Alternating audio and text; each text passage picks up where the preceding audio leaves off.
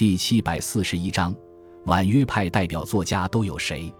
其创作风格是怎样的？婉约派为宋词风格流派之一。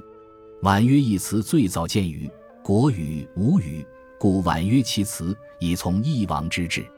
先秦、魏晋六朝时期，婉约常被人们用来形容文学词章。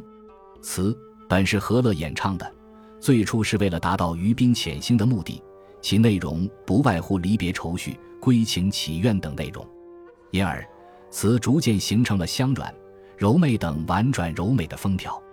而婉约派作为词的一种风格流派，被明确提出来，一般认为始于名人张清人王士祯在《花草盟史》中写道：“张南湖论词派有二冒号，一曰婉约，二曰豪放。”婉约词的主要特点是内容注重儿女风情，结构深思缜密，韵律婉转和谐，语言清丽圆润。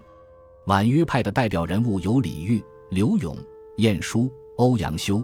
秦观、周邦彦、李清照等人，其中李煜、柳永、晏殊、李清照被并称为婉约派四大旗帜。他们的词分别以愁宗、情长、别恨、归于见长。